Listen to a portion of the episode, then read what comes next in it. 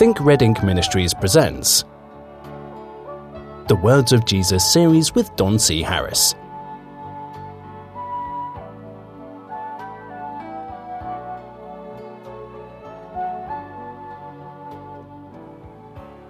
Hello, friends, and welcome once again to the Words of Jesus series. I'm Don Harris, your host. I'm excited to share the series of the Words of Jesus with you.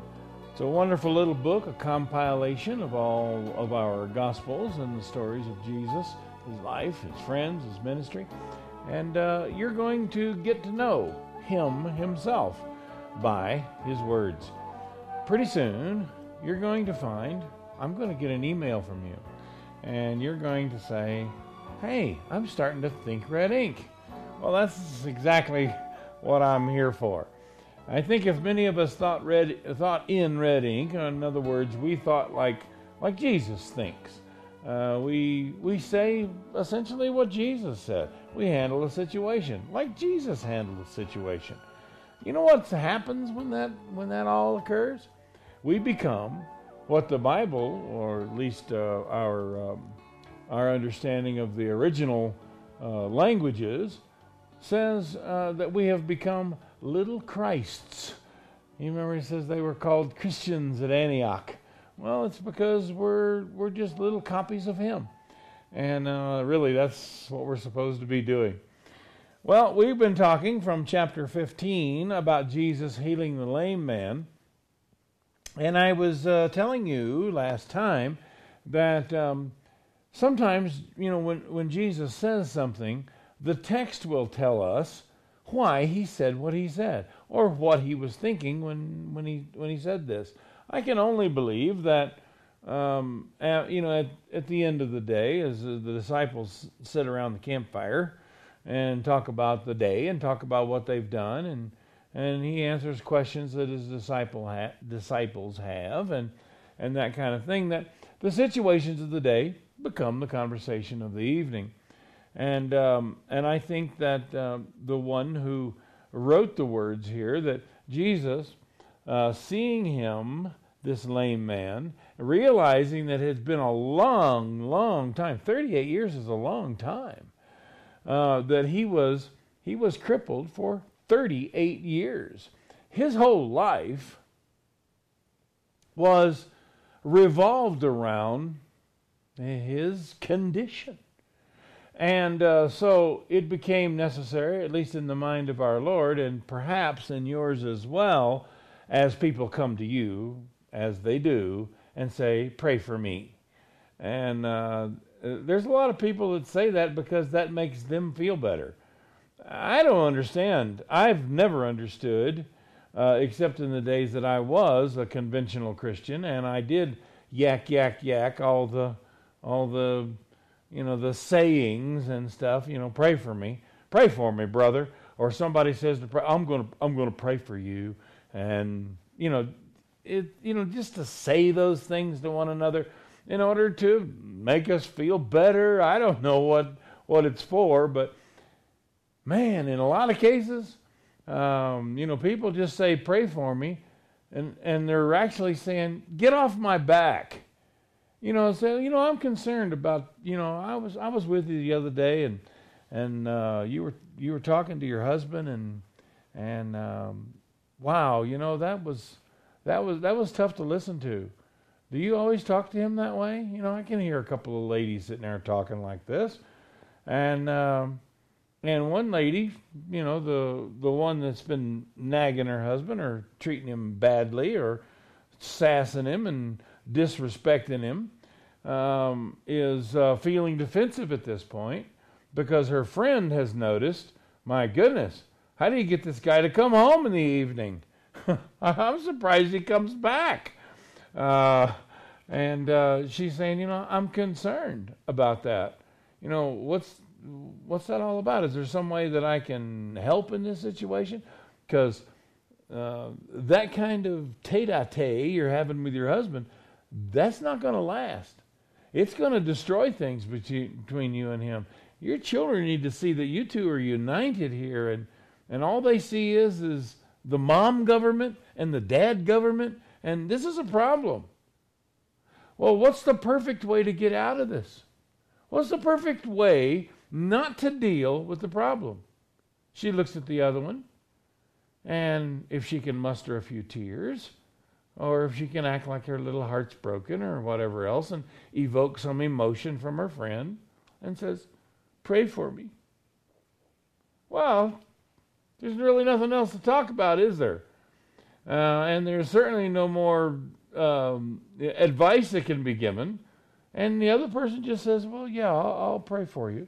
And then the more spiritual will say, Well, let's pray right now. Or whatever else. Look, you don't need to pray about this. You need to make changes in your life. Well, we don't know if we want to be made whole. you know, I kind of like things the way they are. Uh, which is a wonderful thing to ask people, by the way, when they ask for prayer. Uh, do you like things the way they are? Uh, you know, have you, you know, made the best of your situation? And a lot of people do make the best of their situation.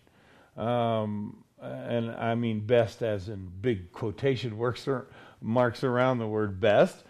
But uh, they make the best of their situation and they realize, okay, I've been lame for 38 years, but shoot, man, I'm on welfare.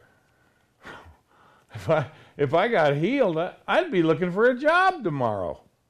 I don't know. Wilt thou be made whole? I'm thinking, I'm thinking.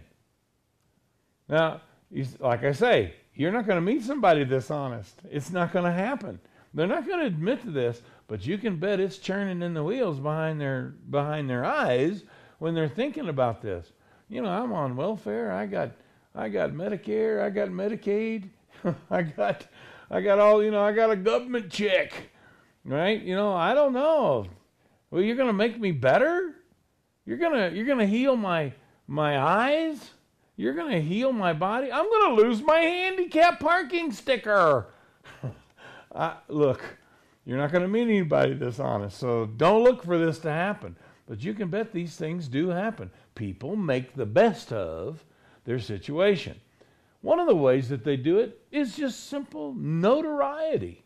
You know, the guy with the walker, the guy with the solid gold uh, uh, cane, you've seen him, right? You know that guy. Yeah. Uh, and uh, what I'm going to put my cane down. This is my image. This is my. I know that sounds silly, but there's a lot of people that feel that way.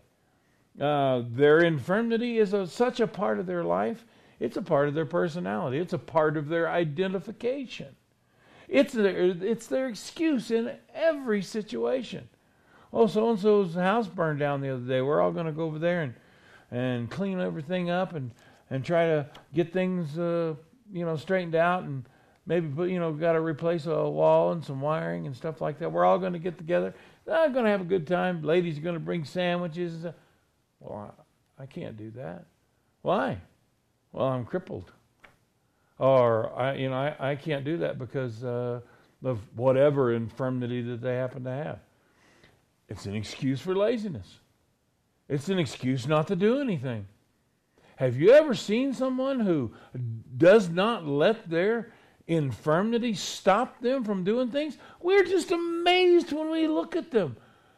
Uh, you know, we, we have a, a, a local fellow that uh, I'm telling you, you know, he, he's been in a wheelchair for a long, long time. But wow, man, you ought to see him go. I think the guy could outwork three men uh, throwing that wheelchair around and driving his truck and pitching that wheel wheelchair uh, around and uh, making making people around him just you know you want to hold the door for him he doesn't need you to hold the door for him you know he, he'll pass you up and you can't help but admire that spirit you can't help it Nothing's got him down. I'm sure he deals with depression. I'm sure he thinks about his situation, but not for long. You know, that's a. Can you imagine walking up to a guy like that and say, Do you want to be on your feet? You know, outside of the idea of, of it being notorious, I mean, uh, and, and, uh, and in some cases even meritorious, um, you know, a guy like that is thinking, why, heck yeah, you can put me on my feet. I got stuff to do. Well, you see, there's a there's there's differences in people, and we need to know this. I wouldn't waste time praying for somebody that's concerned about their welfare check or whatever check. I don't I don't know how those systems work. I don't know who gets paid for what or why and how much. But in a lot of cases, we have made our lives around our infirmity, and our infirmity becomes a part of our life. This very well could have been the case with this man who laid here for 38 years. Jesus was taking no chances. He saw he saw that he was in that condition and and also understood that he'd been in that condition a long time.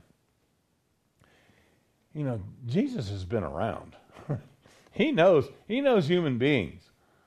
As a matter of fact, the Bible says that what was peculiar about him is he not only knew men, but he knew what was in man. And he's not taking any chances here. He's he looked at this guy and says, "Do you want to be made whole?" Cuz, you know, it's very very possible that he didn't. Now, if Jesus had prayed for this guy um, arbitrarily, let me pray for you, brother or whatever else. You know, let me anoint you with oil or let me do whatever, you know. Okay, fine. But do you really think that would have taken place if it wasn't the will of this person to be made whole? Yeah, I know that many times in scriptures, when Jesus performs a miracle, he will look at that person and says, and says, Thy faith has made thee whole. But I want you to know that faith comes by our our our daily will to what? Keep the commandments, not disobey our conscience, and and take time every day to hear the voice of the Lord. That's that's how our will is formed. By us deciding to do something, we develop what's called a will. This is what I want. This is what I will. This is where my life is going. If I take a step, I'm taking a step toward this. That's a person's will. As a matter of fact, there's a, a, a, a saying, and I don't know if it's Hebrew. I don't know if it's uh, just, you know, 16th century, 15th century English. but um, it uses the term uh, having a person's face set. You remember reading this in the scriptures? Uh, they were upset with Jesus because they were asking him to stay there in uh, in uh, Mount Gerizim. The Samaritans were asking him to stay, and he says that they got mad at him because his face was set to go to Jerusalem, obviously for the feast, and uh, wasn't going to have it there, and so they were upset with him his face was set. And he uses the term their face is set.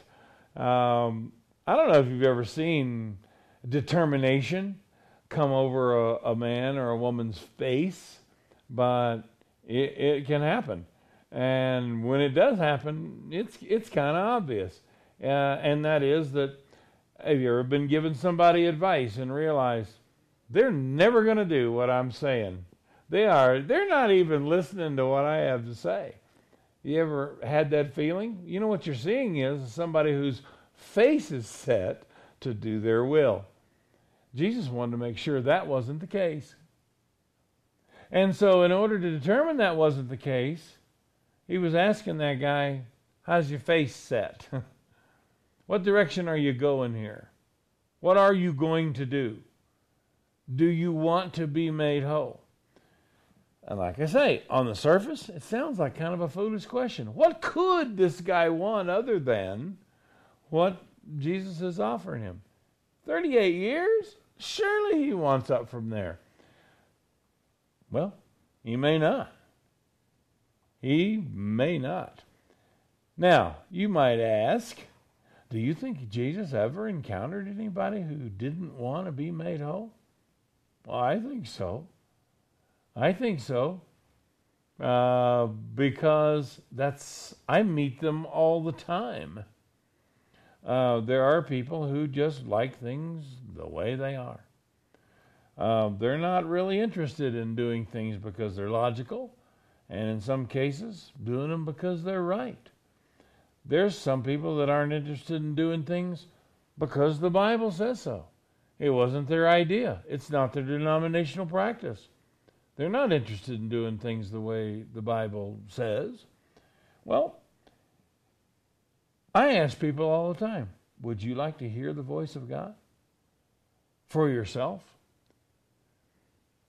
Or do you just want to go to seminary? and many of them choose to go to seminary. I, I ask them, I said, where did your professor learn what, he, what he's teaching you? Well, from his professor. Where did he learn it? Well, probably from his. Wonder where he learned it. Well, and it just and that conversation can go on to the entire history of the college. But somewhere along the line, there was some man that kept the commandments of God, didn't disobey his conscience, and took time every day to hear the voice of the Lord.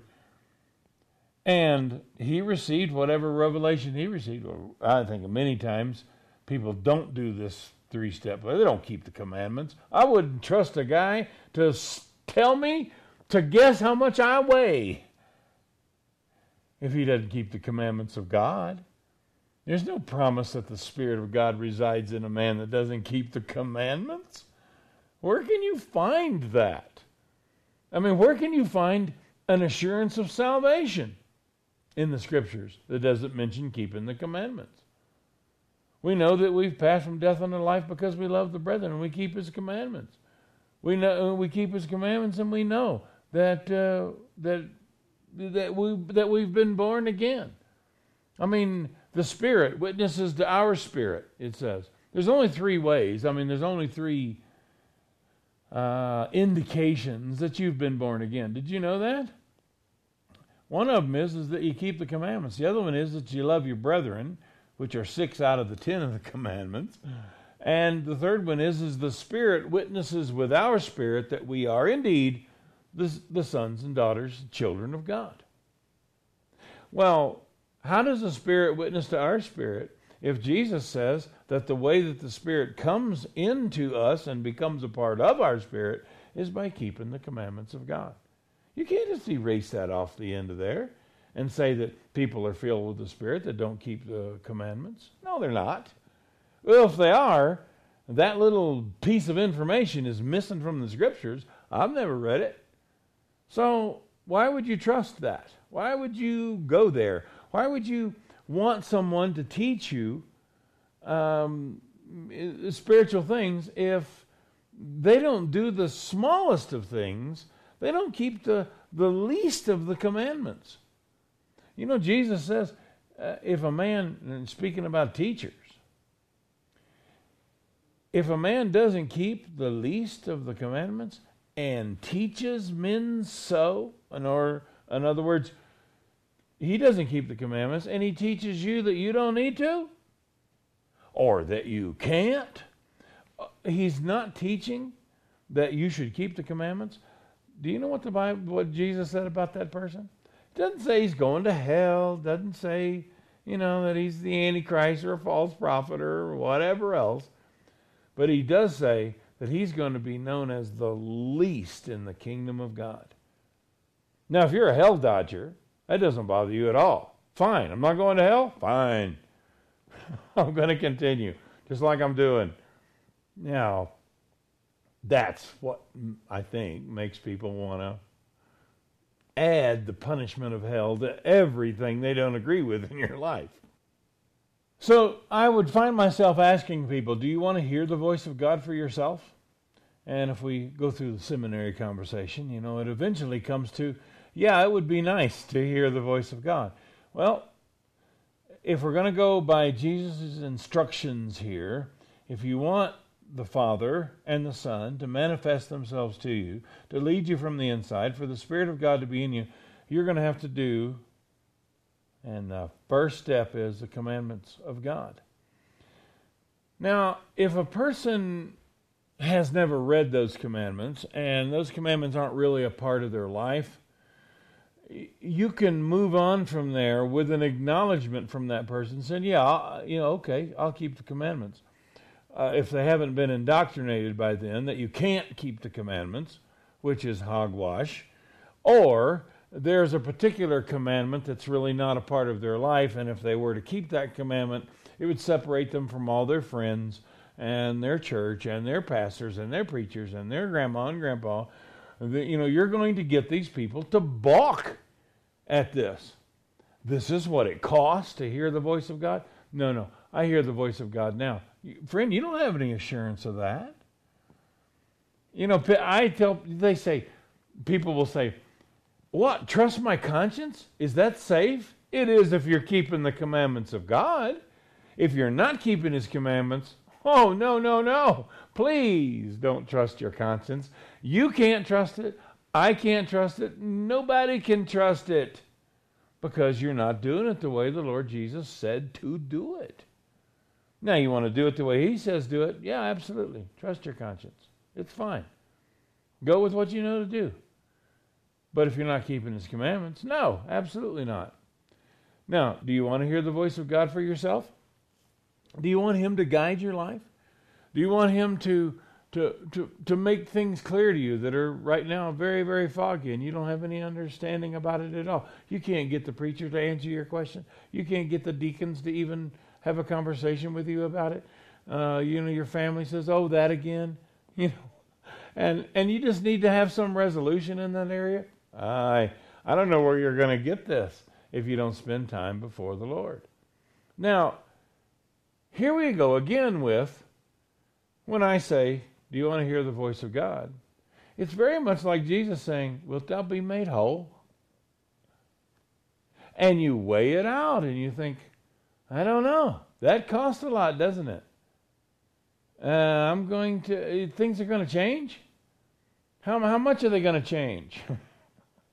and, uh, you know, I can see Jesus saying, well, this is not a candidate for faith. See, the misunderstanding of what faith is, I think that uh, if, if we're not careful, we can add a description to or a, uh, an idea of faith that makes it essentially unattainable. And um, eh, so, uh, and usually that's with the understanding of what the scriptures say about faith.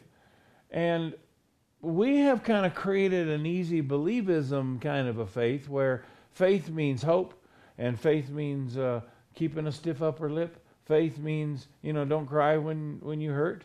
Uh, faith means, uh, uh you know, believing in Jesus. Do you believe in Jesus? Yeah. Do you believe in God? Yes. Um, which means that you believe that they existed somehow. Uh, we, we've, we've created an easy believism in faith and so we take that plastic faith, we try to go to God about a particular situation, we try to exercise that faith, and it falls all apart, and people become very, very discouraged with God. So they run off and they say, Miracles don't happen today. Well, they don't happen for you. And they run off and say, you know, that, you know, whatever manifestation of the Holy Spirit, everything from, from speaking in other tongues to understanding and, and, and seeing the, you know, the heart of, of people and uh, uh, that discerning of spirits and things like that. None of, that, none of that stuff happens today. That's all in the past. Well, it might be for you, but it doesn't have to be. These kind of things can be very, very real to you and change your life to the better. But you're going to have to answer the question. Now that you know how much this cost, wilt thou be made whole? Jesus says that a, a foolish man goes to build a tower and uh, he doesn't count the cost. And so he doesn't finish. There's also a man that counts the cost and never starts. Now, although he's not a testimony in town that everybody can point at a big rusty tower and say, See there? he tried to build a tower, but he didn't have sufficient enough to finish it.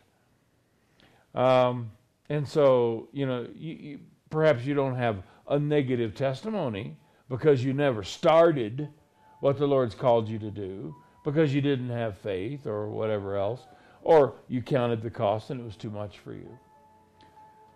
Perhaps you don't have a bad testimony, but you're nowhere near what God wants you to be. We have to hear the voice of God in order to have faith. Otherwise, you know what you're doing? You're putting faith in this God. And that is hugely common today. The Bible says, and I believe it. And that settles it. You know, here's what I want to hear. The Father told me this. This has been made clear to my spirit. This is what I've been told to do. And I have faith in the Word of God. Well, Don, didn't you just say that when you said you have faith in the Bible? No, I didn't. No, I didn't. The Word of God is His voice in your ear, figuratively, but it is His voice in your ear. It's when He speaks to us and tells us what He wants us to do. That is the Word of God to us. You put your faith in that, and you're going to find, oh my goodness, things start to happen. He, it's not like he's sitting on the edge of his throne wanting to do something wonderful for you, and you just won't pray, or you won't, you know, apply your plastic faith or whatever else. Listen, we're not talking about something that is the difference in in your your 17 year old dog not dying. We're talking about people dying. We're talking about your family missing the kingdom of God, your family not enjoying eternal life. We're talking about people that we love and care about that are losing out around us because we have counted the cost and no thank you, we will not be made whole. What an awful way to live. Mm-mm-mm. All right, time's gone today, uh, but we want you to join us next time for more of the Words of Jesus series. Let us know that you hear us, and uh, we would love to hear from you. Go to thinkredink.com. If there's anything there that you think that we can help you with, just let us know. Info at thinkredink.com or write to me, Don at thinkredink.com. All right, we'll see you next time. Thanks for being a part. Bye bye.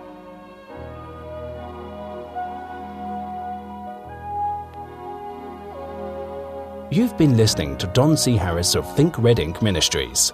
Email don at thinkredink.com. That's thinkredink.com.